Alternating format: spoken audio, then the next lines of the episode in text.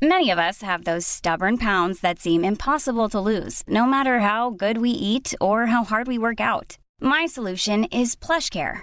PlushCare is a leading telehealth provider with doctors who are there for you day and night to partner with you in your weight loss journey. They can prescribe FDA-approved weight loss medications like Wegovy and Zepbound for those who qualify. Plus, they accept most insurance plans.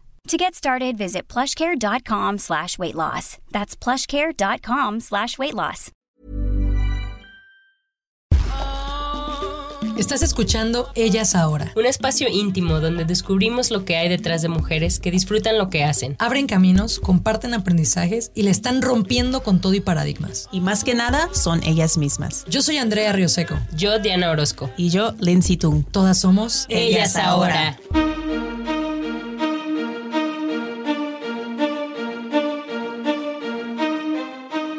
Soy Andrea Montesinos, soy de Monterrey y soy patinadora sobre hielo.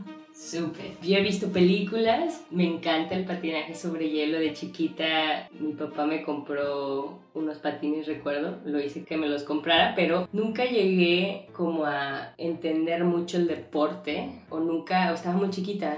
¿Me puedes compartir en qué consiste el patinaje artístico que tú practicas? Pues bueno, ya al nivel profesional, que se diga, en las competencias son dos rutinas, es la rutina corta y la rutina larga, y dentro de esas dos rutinas hay elementos que tienes que hacer por las reglas, pero hay diferentes categorías. Por ejemplo, puedes patinaje artístico tú individual, mujer y hombre. Aparte hay danza y parejas, que pues ya son diferentes categorías, pero... ¿Y tú cuál te gusta más? La mía, individual, la verdad. ¿Pero le haces a todo? No, solo yo individual, parejas no. Okay. ¿Y te gustaría o...? No, la verdad no. ¿Que te avienten en el aire? No puedo confiar en alguien de esa manera. ¿En serio? Te voy a entrevistar en un año y vas a ver qué me vas a decir. Ya lo hice, me gustó. Oye, muchas gracias. Y descríbeme, ¿cómo empezaste? Cuéntame un poco de ti. Digo, he visto en redes sociales, pero cuéntame cómo empezaste. ¿Por qué te gustó el patinaje sobre hielo y no otra cosa? Desde chiquita yo bailaba mucho y me gustaba, pero mi prima tuvo su fiesta de cumpleaños en una pista y nos encantó a las dos y empezamos a ir a clases de grupo y luego individuales y poco a poquito nos fuimos metiendo más y más hasta que fui a ver a mi entrenadora a una competencia y me encantó todo, verlas, y yo dije, yo quiero ser como ella. Dijiste, aquí soy. Sí. ¿Cuántos años tenías? 5, casi 6. Bien chiquita. Sí. ¿Y te acuerdas todavía? Me acuerdo mucho de la competencia y de la niña específicamente, se llama Andrea Antillón. Ahorita ella es maestra y me encantó. ¡Wow! Entonces, ¿ahorita tienes 16? 17, acaba de cumplir. Ah, felicidades. Sí, gracias. ¿Y empezaste a los 5 o 6? Sí. ¡Wow! O sea, ya eres súper experta. Sí. Cuéntame un poco a nivel mundial. ¿Esta edad que tienes es la edad ideal o cómo se maneja? Por ejemplo, en gimnasia ya ves que también empiezan muy chiquitas, sí. Como el promedio de edad de las patinadoras que van a olimpiadas, ¿sabes? ¿Qué edades son? La verdad es de todo un poco. Ahorita las más fuertes son las rusas y son chiquitas de mi edad, pero hay muchas ya grandes que tienen un nombre porque llevan muchos años ya, pero tienen 23, 24, hasta 26. Entonces realmente varía mucho. Y depende cuánto tiempo quieras estar. O sea, si yo tengo 33, no puedo empezar ahorita. Ay, qué mala onda. Yo que quería todavía. Y cuéntame, ahorita mencionaste las rusas, muy famosas, ¿no? Pero también las japonesas, sí. ¿No? Cuéntame, para los que no sabemos de este deporte, ¿cuál es la diferencia en estilos o cómo las puedes como identificar, aparte de los ojos rasgados? Sí. Las rusas son muy técnicas, hacen elementos que nadie más hace. Por ejemplo, los hombres tienen cuádruples, que son 4 vueltas en el aire y pues los caes. Y las rusas son las únicas que lo han podido hacer. Las japonesas son más al estilo artístico, yo diría, pero también son muy buenas en lo técnico, tienen más todo el paquete. Pero las de Estados Unidos también se les acercan mucho, y las de Corea. Entonces ya hay mucha variedad, pero las rusas son las que están más fuertes ahorita. Sí, los másters del deporte. Sí, totalmente. ¿Qué otros países suenan mucho en Olimpiadas? Que dicen, ¿cuáles son los top? Que también hay de Israel, ¿no? Los más top en mujeres, otra vez, Estados Unidos, Canadá, Japón, Corea, Rusia. Por lo regular son esos 5. Ah, muy bien. Y tú ya has competido contra chavas de todos esos países, ¿verdad? Sí, y ya cada vez siento que hay más de diferentes países individuales. Por ejemplo, hay una niña de donde sea, o sea, de cualquier otro país que normalmente no escuchas. Rumania, sí, o y hay Grecia. Una, y te acuerdas de su nombre. Y Trinidad y Tobago. No. Pero sí, poco a poquito vas escuchando más nombres y pues, la verdad está muy padre eso. Y por ejemplo, México, ¿cómo describirías el estilo de nosotros? Cada vez siento que se acuerdan más de mi nombre o del de Donovan, porque si tú escuchas México, mi mismo entrenador me lo dice, si tú haces un salto bien, no te van a dar tantos puntos como a la rusa que ya tiene un nombre. Digo, tú tienes que ganártelo cada vez, tienes que ir haciendo tu propio nombre. Es cierto, porque si yo hago un salto igual que otra, de por ejemplo Canadá, a la de Canadá le van a dar más puntos que a mí. ¿Por qué? Porque Canadá ya tiene un nombre en el deporte. Dijo, tú lo vas haciendo apenas. Entonces es muy importante que yo siga patinando bien en todas las competencias para yo ir creando un poco más pues, de conocimiento de que México también puede hacerlo. Wow. Oye, gracias por decir eso. ¿No sientes presión de eso? Sí, pero también mucha emoción. Es como que, soy la primera, puedo hacerlo y también ayudar a las que están aquí en México entrenando de que sí se puede, tenemos que trabajar. Entonces está muy, muy padre, la verdad. Sí, qué padre. Sí. Y también eso que dices de hacerte un nombre y de que lo mismo que hagas tú, si lo hace alguien más, pero de un país más reconocido, ¿te ha pasado? Porque recuerdo ahora que en la tele de repente pasa eso que califican. Y yo digo, ¿pero por qué? ¿Por qué le pusieron estos puntos y se vio perfecto? Y bueno, obviamente no soy un ojo entrenado, sí.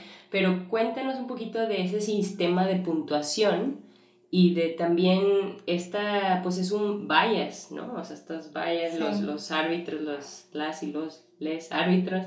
Entonces, cuéntame cómo funciona ese sistema de puntos, por ejemplo, las piruetas, etc. Cada elemento tiene, por ejemplo, un salto vale 4 puntos y con diferencia de otros patinadores. Por ejemplo, si tú haces un salto que vale 4 y otro que vale 7, pues vas sumando los puntos para las rutinas y los jueces determinan cuánto de ese valor te dan, depende que también lo hagas, y aparte tienes puntos extras si lo haces bien o puntos negativos si te caes o no está tan bien hecho. Entonces eso varía mucho. Depende. Oye, y si haces todo perfecto, ¿cuál es el máximo score? No sé si hay un máximo, porque siempre puedes sacar más. Pero ¿cuál es como las chavas que dices son las más fuertes? ¿Qué score tienen? Depende de cada competencia, pero sí. No sé, 60, 50... En total, como 220, 200, entre 200 y 220. Son las mejores ahorita. Ok. Oye, ¿cuánto tiempo dura un set? ¿Cómo cuánto tiempo? ¿La rutina? Las rutinas. La rutina corta como 2:50 y la larga como 3:40 por ahí. 3:20. Muy bien. Oye, sí. ¿Y cómo escogen las canciones con las que trabajan? A mí me gusta escoger algo que me puedo conectar con la música para poder conectarme también con las personas viéndome. Porque si no te gusta, pues está más difícil entrenarla. Entonces depende de tu gusto. Pero hay gente que le gusta que los coreógrafos se las escojan y así. Pero es muy depende de tu gusto. ¿Y tú? ¿Cuál es tu gusto? La verdad me gusta probar diferentes tipos, pero me gusta mucho lo artístico. O sea, más como ¿clásico? Suave y así. Pero este año estoy probando... Reggaetón. ¿Te imaginas? Sí. No, es brasileña. Entonces está muy padre. Pues como una combinación, sí. Está padre. sí, porque usualmente no asocias, bueno, yo pienso patinaje artístico, clásica, ¿no? Sí, así. Sí. Y está padre cuando le mezclan también. Uh-huh. Entonces, brasileño me gusta, a mí me gustan mucho los tambores, todo lo de sí. percusiones me encanta, pero sí va a estar interesante que lo... Uh-huh. Entonces estás abierta a... Sí, la verdad, sí. Y puedes poner así Backstreet Boys y lo que tú quieras. Ahorita yo, pues yo creo que sí. ¿No sabes? No creo que haya problema. Sí, o sea, no hay problema de derechos de autor y así. Con que no digan malas palabras, pues no hay problema. Sí, es muy puro el deporte, ¿no? Como sí. que lo siento muy como perfecto. Sí. Como que siempre es llegar a la perfección. Como elegancia, sí. Elegancia, exacto. Pero cada vez más gente prueba diferentes estilos. Por ejemplo, ahorita uno de los mejores patinadores está literalmente haciendo hip hop en medio del hielo. Está bien padre. ¡Wow! Sí. Entonces cada vez intentan cosas nuevas. Entonces está padre para todos. Claro, porque también, o sea, a ti como artista, ¿no? Sí. Llevarte a otros lugares. Y para la gente que como audiencia también que sea divertido, ¿no? Sí, wow. Totalmente. ¿Y cuánto dura usualmente una competencia? Llegas, entrenas un día, al siguiente compites el programa corto, al siguiente largo y se acaba.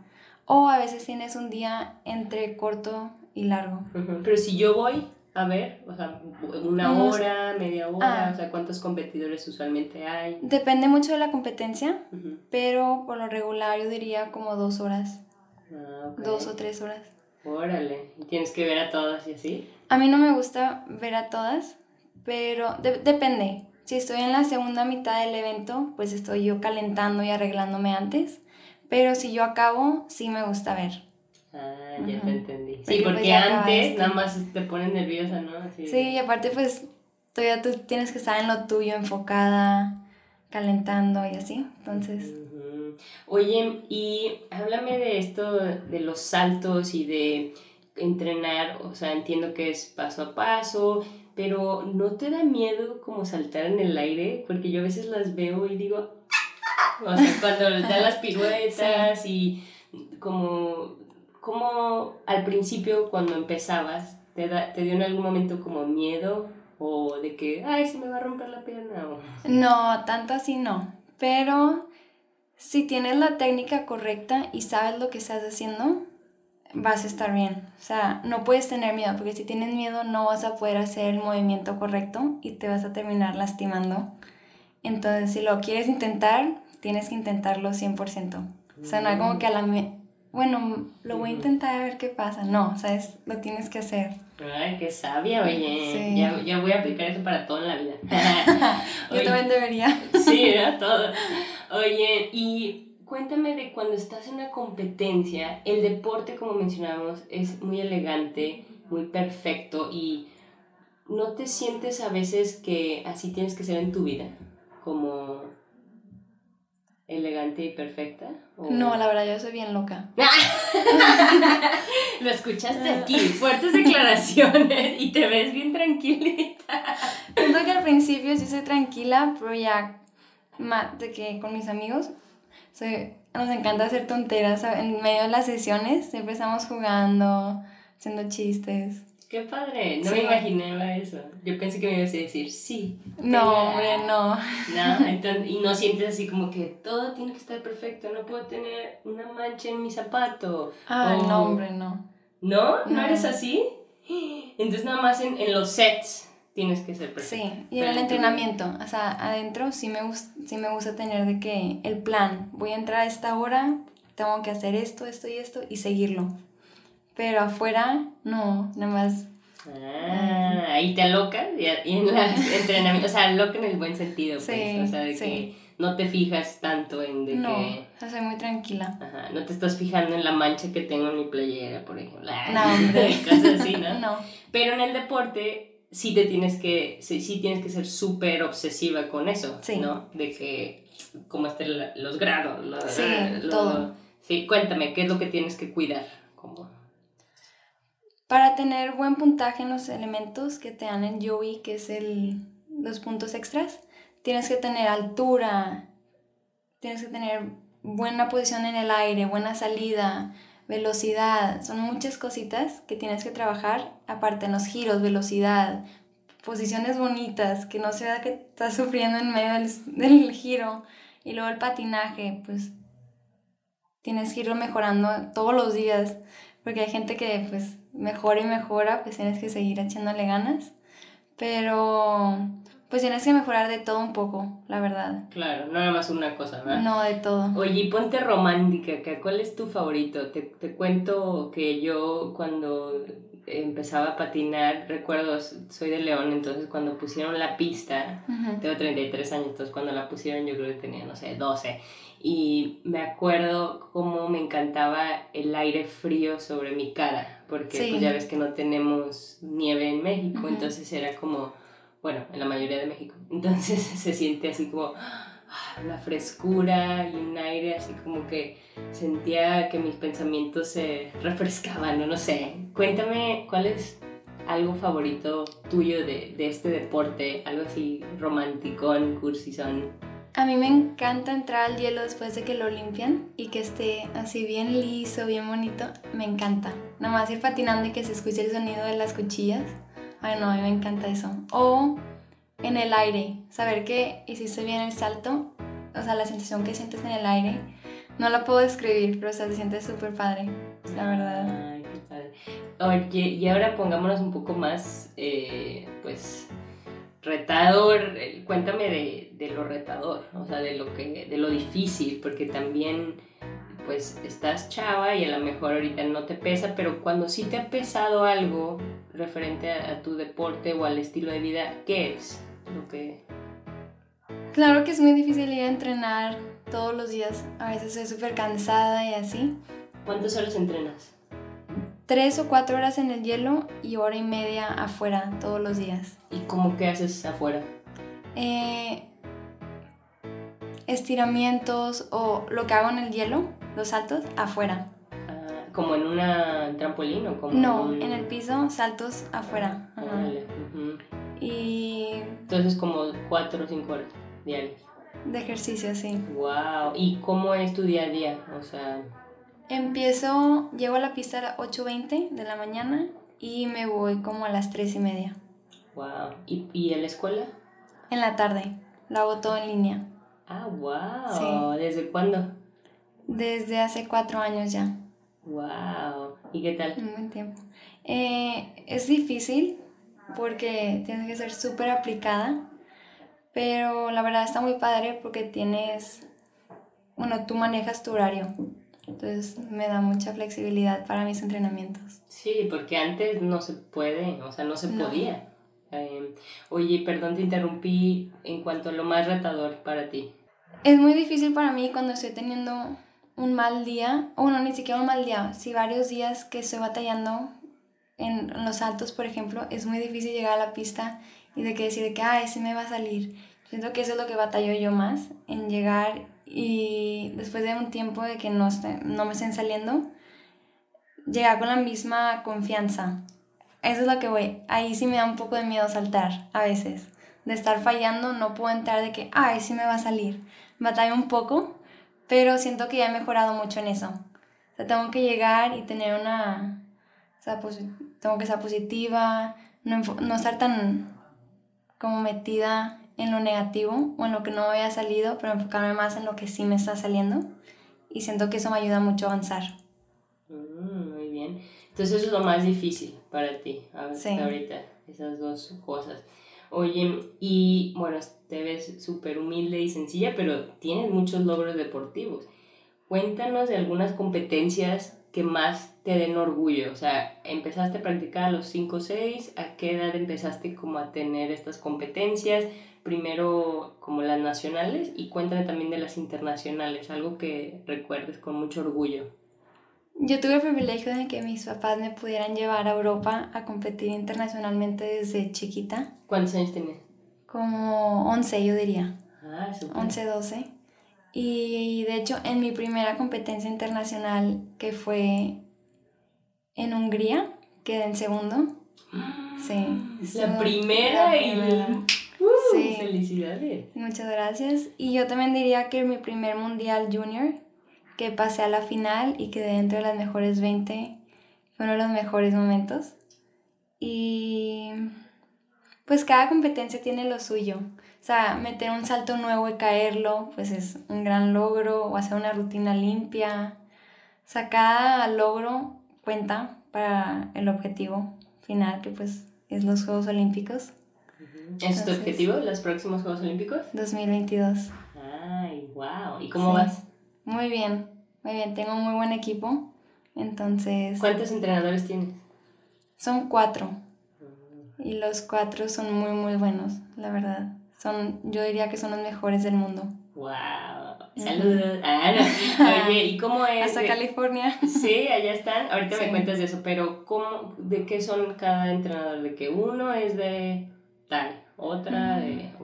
Todos se enfocan en todo un poco, pero el head coach, que es lo que se llama, es Rafael, y su esposa ve rutinas, coreografías, saltos, giros, de todo.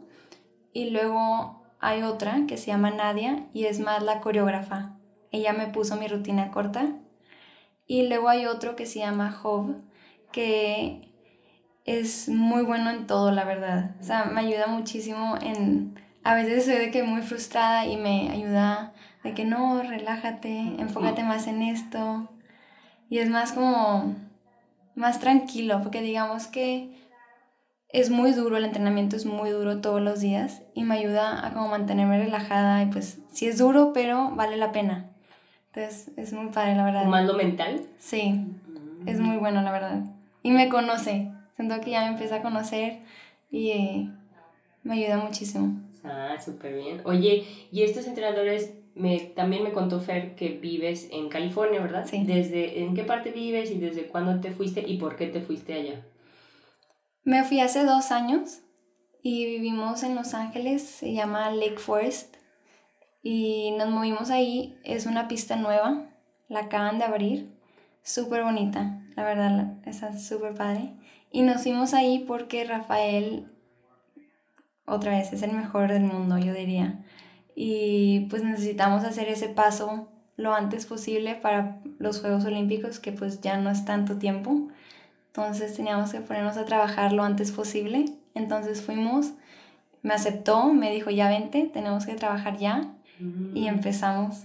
Wow, entonces aplicaste como para que él te entrenara. Y él vive ahí. Sí, él vive ahí. Y por eso te mudaste ahí, ¿verdad? Y también este deporte, pues, siento que aquí, bueno, no oigo muchas competencias en México, ¿no? ¿Y por qué crees que sea eso? No, la verdad sí hay muchas, pero gente no sabe de ellas. Que eso es otra cosa que a mí me gustaría que la gente supiera, que, o sea, hay una competencia, que se enteraran, que fueran a ver. O sea, está muy padre, muchísimas niñas aquí, desde chiquitas a más grandes, pero pues la gente no se entera. Ok, entonces sí hay competencias, pero bueno, naturalmente en Estados Unidos, en todos los deportes son muy intensos, ¿no? De que todo le dan mucha atención, la que merece, más profesionalizado todo, ¿no? Entonces... te fuiste allá para entrenar de la manera más profesional, ¿no? Para llegar a Juegos Olímpicos. Y hablando de estas competencias y de la difusión, yo también pienso que lo asociamos con un deporte caro, ¿no? O sea, como que... es muy caro. Cuéntanos cuánto cuestan, yo sé que es un rango, ¿no? Los patines pueden ir desde, no sé, 1,000 hasta 10,000 o ¿en qué consisten estos gastos? La verdad es muy caro todo, desde la coreografía, los vestidos, las clases, las cuchillas, patines, la ropa para entrenar. ¿Tú toda equipada cuánto es? Haz de cuenta. Ay, no sé. Por ejemplo, los vestidos. Si es de las mejores coreógrafas, una rutina puede ser de $7,000. Wow. Una rutina de 3 minutos. Profesional. Sí, la mejor. Wow. ¿Y alguien que va empezando, cuánto puede gastar en las cuchillas, los patines? Las cuchillas y los patines es lo mismo, porque pues es el patín. Ok, perdón. Pero no. Sí. Pero la coreografía depende mucho del coreógrafo y de dónde estés. Pero sí es muy caro. Por ejemplo, el uso de la pista, porque que la limpien. Pero ¿cuánto? Dame así. Donde yo patino vale $16 Una hora. Ah, ok. Está bien. Uh-huh. Pero aquí en México, más caro, ¿no? Oh. No sabemos. No sé. Yo no dices, ya ahorita ya me lo pagan a mí. No, hombre. No, pero bueno, el punto es que sí, que hay la renta del espacio, sí, hay el equipo, uh-huh, los entrenadores y todo lo demás. ¿Tienes nutriólogo? Cosas sí, de así. Hecho vengo de mi nutrióloga. Ah, muy bien. Sí. ¿Cómo se llama? Karina. De 300. Ah, muy bien. ¿Y tienes especialista en algo más? Sí. Psicóloga. Sí. Se llama José Manuel, de Mental Training. Ya llevo con él varios años. La verdad me ayuda mucho. Es más como ayuda, pues sí, más o menos. Es mental trainer. O sea, me ayuda antes de las competencias, en el entrenamiento. Muy bueno. Wow, uh-huh, qué bueno. Es que te pregunto tanto porque a veces no sabemos, como que ya en sí, esos niveles que tanto necesitas. De todo lo que hay. Exacto, y cada vez es más especializado, pero todo esto para llegar a... Hey, I'm Ryan Reynolds. Recently, I asked Mint Mobile's legal team if big wireless companies are allowed to raise prices due to inflation. They said yes. And then when I asked if raising prices technically violates those onerous two-year contracts, they said, what the f*** are you talking about, you insane Hollywood ass f- So to recap, we're cutting the price of Mint Unlimited from $30 a month to just $15 a month. Give it a try at mintmobile.com/switch. $45 up front for 3 months plus taxes and fees. Promo rate for new customers for limited time. Unlimited more than 40 gigabytes per month. Slows full terms at mintmobile.com. A la meta, ¿no? De que uh-huh, tienes que cuidar de muchos aspectos. Oye, ¿y si tienes tiempo de salir con tus amigos? La verdad, a veces todos estamos bien cansados ya después en el fin de semana, pero sí salimos. Sí. ¿Qué te gusta hacer? Salimos a cenar, vamos a ver una película, al parque de shopping o así, de todo un poco. Ah, muy bien. Oye, ¿cómo es vivir en Los Ángeles? Es una ciudad pues con gente de todos lados. Sí. Cuéntame tus compañeros, ¿de dónde son? ¿Cuántos son ahí? La verdad está súper padre el equipo que hay ahorita porque hay de todos. Hay de China, de Canadá, de Hong Kong, de Japón, de Sudáfrica, hay de Estados Unidos. ¡Qué padre! Hay un chorro, la verdad. ¡Wow! ¿Tienes novio? No. ¿O soltera? ¿O novia? Anuncio. Ah, no te creas. Aquí está su mamá. Ah, no te creas. Oye, y hablando de la difusión, volvemos a México. ¿Qué te gustaría o cómo te gustaría que se cubriera el patinaje artístico como para que...? Porque te digo, siento que muchas personas pensamos que es caro o lo vemos lejos o lo vemos como algo muy exótico a lo mejor, ¿no? Uh-huh. Que cosas que nada más ves en la tele. ¿Tienes algunas ideas de cómo te gustaría que se hablara? Pues si lo piensas, todo es muy caro en sí, pero... es algo que vale la pena. La verdad es algo que te enseña muchísimas cosas en la vida. ¿Cómo cuáles? Tienes que ser súper organizada, disciplinada, tienes que tener tu visión clara, lo que quieres, el objetivo. Es muy difícil, el entrenamiento es muy, muy duro. Hay riesgo, entonces tienes que saber lo que estás haciendo. Son muchas cosas, la verdad. Pero... vale la pena. Sí, totalmente. Que lo probemos, ¿no? Sí. Sí, ya me dieron ganas de ir a sentir también el frillito y de ver. Sí. Súper divertido, ¿no? Uh-huh. Súper. Oye, y bueno, la mayoría de los deportes femeniles reciben esta como discriminación un poco, ¿no? Uh-huh. Porque en general, ¿no? En cuestión de medios, de dinero, bla, bla. Pero siento que en tu deporte... no es el caso, más bien a veces los hombres, ¿no? De que sí, les critican, de que no eres tan masculino, no sí, sé. ¿Tus amigos te cuentan que batallan con eso? O... la verdad, siento que la gente tiene una idea de que si patinas y eres hombre, no vas a ser masculino o así, pero no es el caso. Hay muchísima gente que los ves y es súper masculino, los ves y es, o sea, se ve muy padre. Muchos amigos míos, pues sí les dicen de que, ay, pero es que ¿por qué te vistes así? Pero, o sea, la verdad, yo no veo por qué hablan de eso en sí. O sea, se ve, lo hacen, les gusta, hay que apoyar. Claro, es 2019 aparte, ya casi 2020, es como... No debería ser. Sí, ¿y si batallan? O sea, ¿si ves que les cuesta trabajo? No, hay muchos que no les importa, la verdad lo hacen y lo hacen porque les gusta. Ay, qué bueno. Y tú como mujer no tienes ningún problema en este deporte, ¿verdad? No, la verdad no. En cuanto a difusión y nada, ¿verdad? No.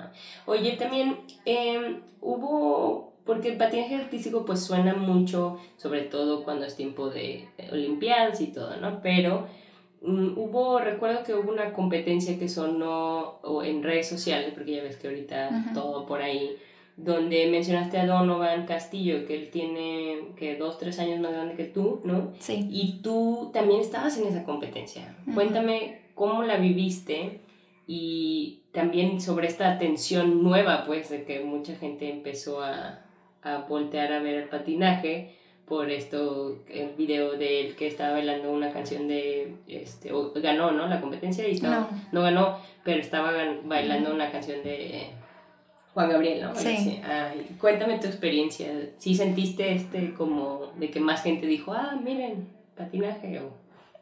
Sí, estuvo muy padre porque fue mi primera competencia en el circuito de Junior Grand Prix, que es muy grande en el nivel junior.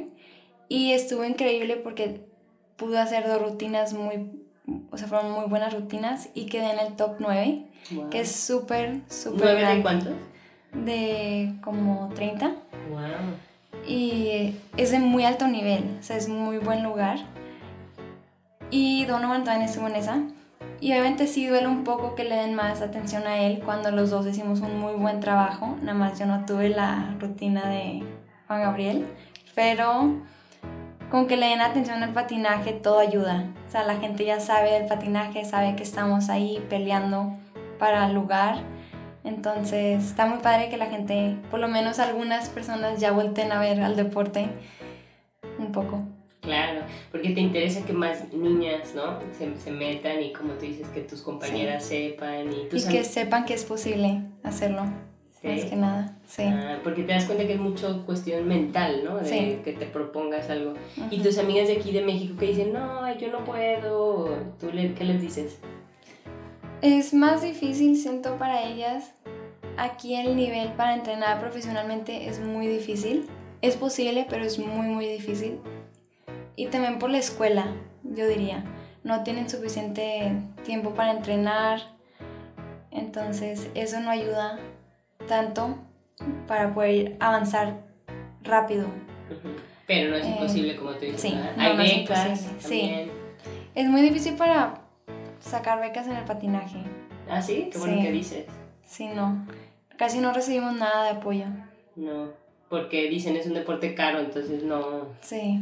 Ah, mira. Entonces, de alguna manera, sí, es un reto del deporte, ¿verdad? Y más porque, como lo dices, de chiquitas, porque igual en otros deportes puedes conseguir becas de college, ¿no? Sí. O de universidad. Totalmente. Ya. Pues bueno, algo tenía que ser, ¿verdad? Sí. Todo tiene algo. Muy bien. Oye, ¿y cómo lidias tu generación? Me llama mucho la atención, porque pues, redes sociales todo el tiempo, ¿no? O sea, yo... no estudié, no existían, entonces no estudié con esa distracción del celular. Ahorita que trabajo, como que todo el tiempo, pues sí, se te va en a veces responder y esto y lo otro. ¿Y cómo tú manejas eso? Yo soy bien mala para contestar WhatsApps, la verdad. Okay. ¿Eres clásica, old school? Sí y no. Siento que es muy fácil para mí comunicarme con mis amigos, porque conozco a gente en competencias y pues son de todas partes del mundo, entonces pues, me facilita poder comunicarme y tener relación con ellos, pero pues siento que sí es mucho ahorita. Sí, es mucho que tienes que hacer, ¿no? Sí. Responder, subir cosas. Estar al día, saber qué está pasando. Sí. Entonces no pelas casi tu celular. Sí lo pelo, pero a veces veo el mensaje y se me olvida contestar. Y luego veo otro y contesto, lo de que, ay, pero no contesté a esa persona y estoy viendo otro mensaje y así. Pero entonces sí te puedes concentrar, o sea, no te distrae. Porque más que tú estudias en la tarde, pues tienes que estar en friega, ¿verdad? Todo el tiempo. Wow. ¿Y cómo ves eso de las personas de tu generación que se sienten como que todo está en digital? ¿no? Si notas que a amigos les importe mucho eso o... Siento que es muy fácil hacer las cosas digital. A mí me ayuda muchísimo, la verdad. O sea, te facilita hacerlo de cualquier parte. O sea, claro. Si yo estoy compitiendo en Europa, puedo seguir haciendo tarea, comunicarme con mis entrenadores, mis amigos. Entonces, eso ayuda mucho. Uh-huh. O sea, tú ves más lo positivo. Sí. Y lo negativo, igual tú suenas como que no tienes ese problema, pero ¿te ha pasado que amigos o amigues tengan como ese reto o que se sientan mal? Porque ya ves que ahorita hay mucho de la depresión de... ¿Sí? ¿Te ha pasado que te cuentan? Sí, pero no tanto, la verdad. Siento que en la pista donde estoy yo entrenando, todos nos apoyamos uno a otro. No es tan competitivo entre nosotros. Uh-huh. O sea, sí, en el hielo es serio, entrenamos todo, pero afuera todos somos amigos. La llevamos muy en paz, pero a lo mejor afuera del hielo, a lo mejor gente batalla, si van a la escuela o así. Pero a mí la verdad no me ha pasado. Ah, tanto. Qué bueno. Sí. Qué bueno. No, te escuchas muy, muy concentrada. Oye, ¿ya has pensado qué quieres hacer después de que termines con el patinaje? Después de estos Juegos Olímpicos, yo no creo que esté terminada. O sea, siento que tengo mucho que lograr en el patinaje todavía, pero sí me gustaría ir a college ahí en Los Ángeles, a lo mejor. ¿Qué quieres estudiar? Todavía no sé, estoy viendo. ¿Qué te gusta? Pero, a lo mejor business, pero todavía no sé. Sí. Estoy indecisa. Ah, muy bien. ¿Te gustaría ser coach? Sí. Ah, mira. Creo que sí me gustaría. Sí. La verdad. ¿Te gusta enseñar? Sí. De compartir. Uh-huh. Ay, qué padre.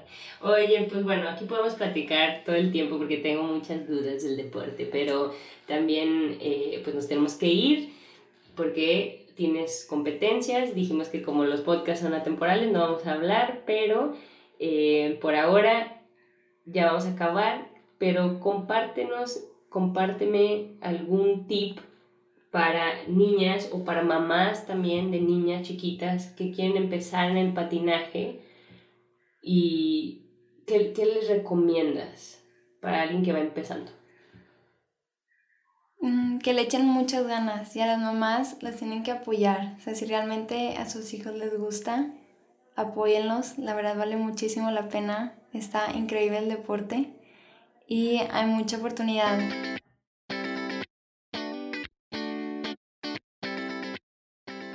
En la entrevista que acabas de escuchar, Andrea menciona mucho el apoyo de sus papás y la importancia de este apoyo y de cómo ha marcado la diferencia en su carrera. Me siento como muy afortunada de poderle preguntar directamente a ti, Diana, ¿qué te gustaría comunicar para esos papás y mamás que a lo mejor tienen hijos, no lo ven como que el deporte vale la pena, que es muy pesado, o no sé, más bien tú cuéntame qué casos has visto o algo que te gustaría compartir, que tú digas, ay, he aprendido esto y me ha dado esta satisfacción, o no sé? Pues la verdad no es fácil, pero como papás pues nos queda apoyar a nuestros hijos hasta donde más se pueda.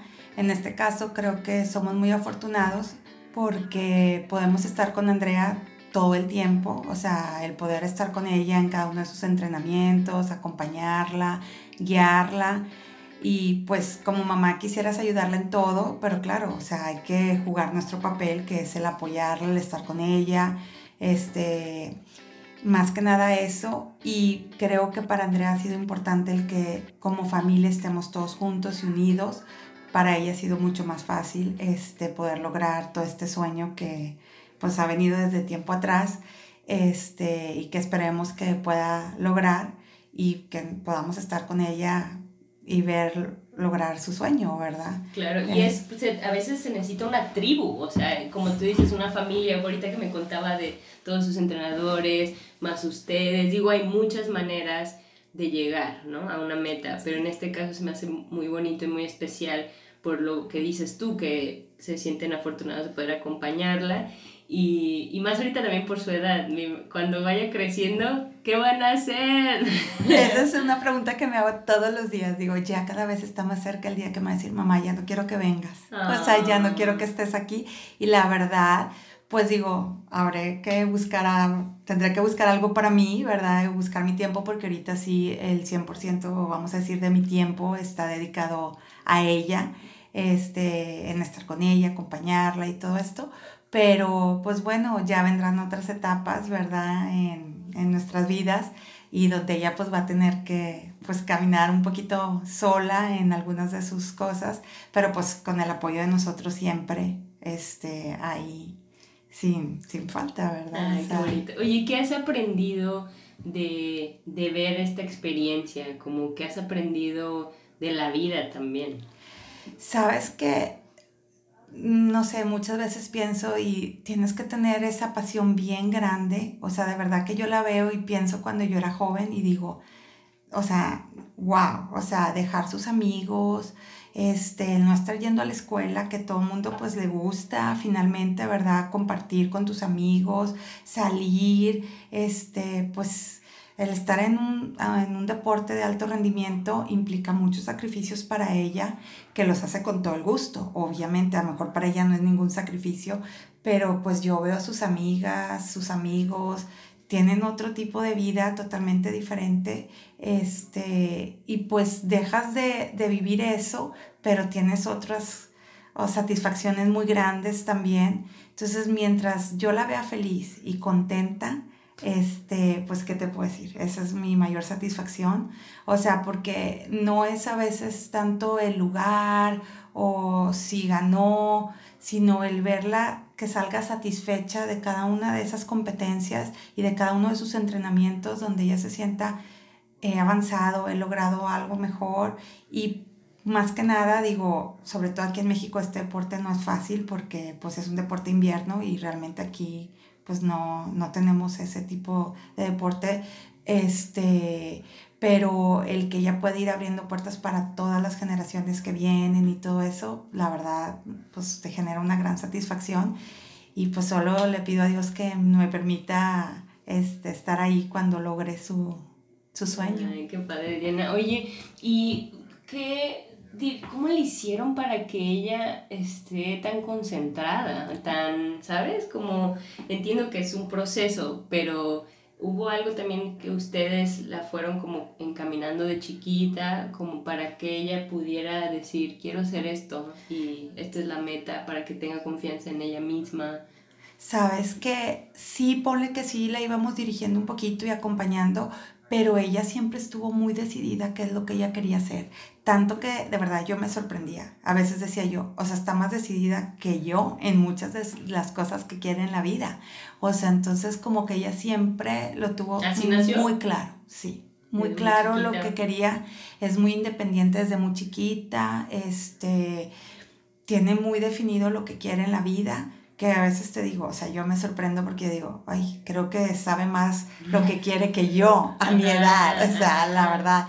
Entonces, yo creo que eso le ha ayudado mucho a ella, y que también, por decir, su papá, pues siempre la ha apoyado y ha manejado la situación de que la vida hay que vivirla lo más sencillo que se pueda y no complicártela, o sea, buscar siempre el lado positivo de las cosas, el aprovechar tu tiempo, el pues disfrutar cada momento, todo eso, y siempre siendo positivo y haciendo el bien a todo mundo, y las cosas van a venir a ti, ¿verdad? O sea, el universo va a conspirar para que logres lo que tú quieras, siempre y cuando trabajes duro para eso. Uy, pues me acabas de dar la receta. No, porque lo dices muy casual, pero pues lo simplificaste súper bien, y siento que el que ustedes hayan tenido esa filosofía le ha ayudado a que ella pueda ser también así. Entonces, muchas felicidades, gracias, como papá. Muchas gracias. Y también es muy inspirador. Y también, ¿cómo le recomendarías a los papás que a lo mejor dicen, bueno, yo no puedo porque tengo que trabajar y no les puedo apoyar, pero yo siento que es mucho de la actitud también, ¿no? ¿Te ha tocado ese tipo de papás, o papás que dicen, pero es que el deporte no se le debe dedicar tanto, o no?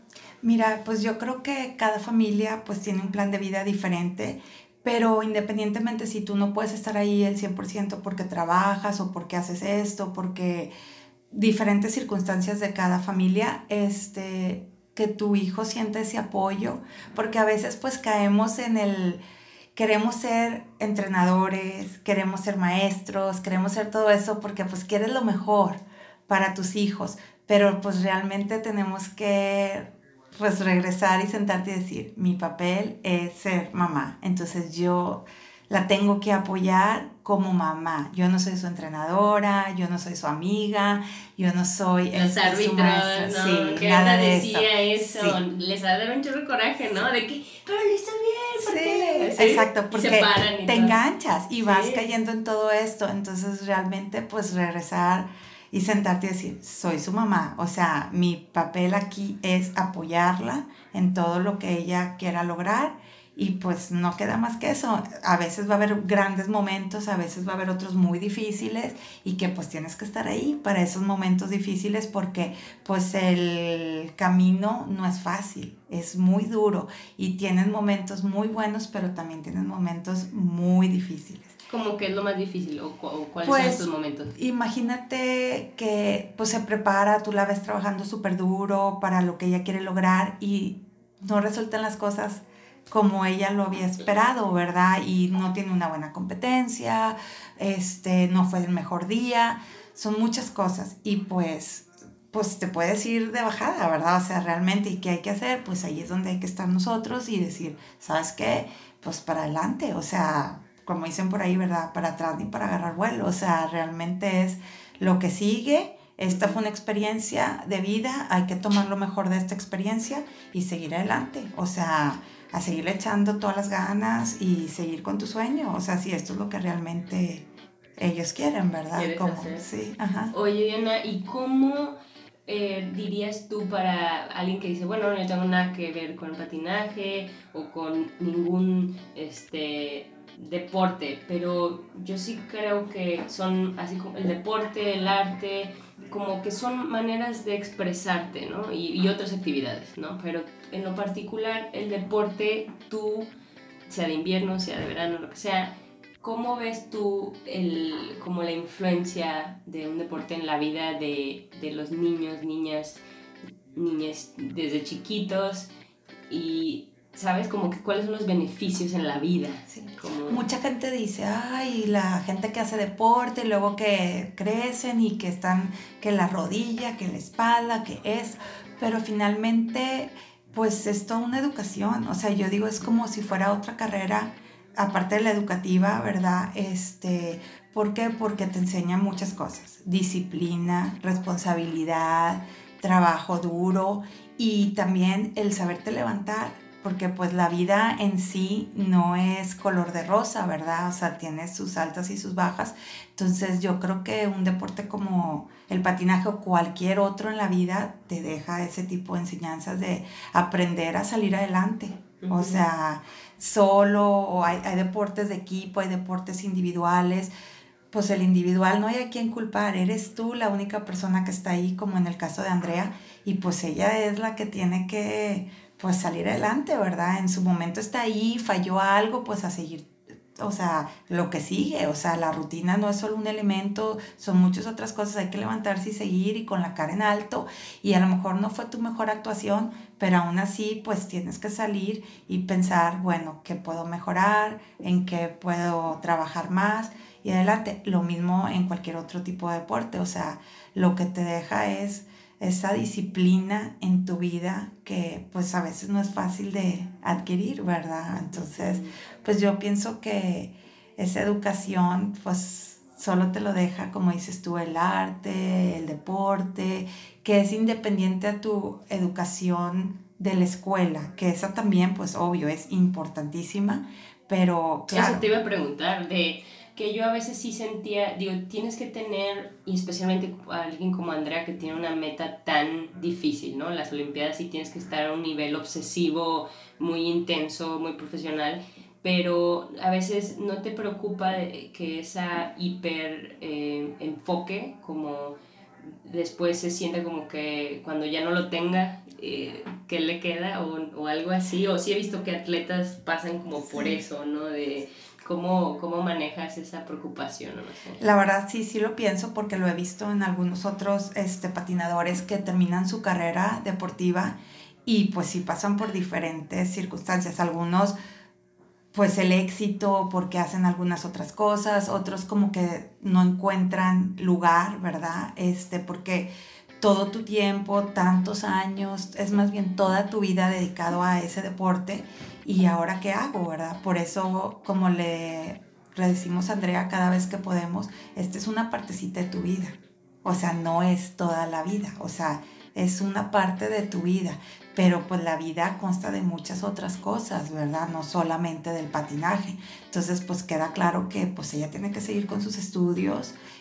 Puede tomar sus intervalos de tiempo para dedicarlo un poco más al deporte, pero como ahorita en este caso, pues ella está haciendo su escuela en línea, que eso fue algo que me costó mucho trabajo aceptar, porque para mí era que tenía que ir a la escuela, pero hasta que pues entendí que si quieres lograr esa meta que ella tiene, ese sueño, pues sí tienes que estar más dedicado, sobre todo por los horarios que tienes para entrenar. Pero la escuela, pues yo digo que siempre va a ser importante. Apoyen siempre a sus hijos, hagan el deporte que hagan y pues que lo disfruten junto con ellos, ¿verdad? Porque pues estas experiencias pues solamente se viven una vez y pues hay que apoyarlos en todo lo que se pueda. Mil gracias. Gracias por escuchar Ellas Ahora. Te invitamos a que compartas este episodio con esa comadre que necesita una buena dosis de inspiración genuina.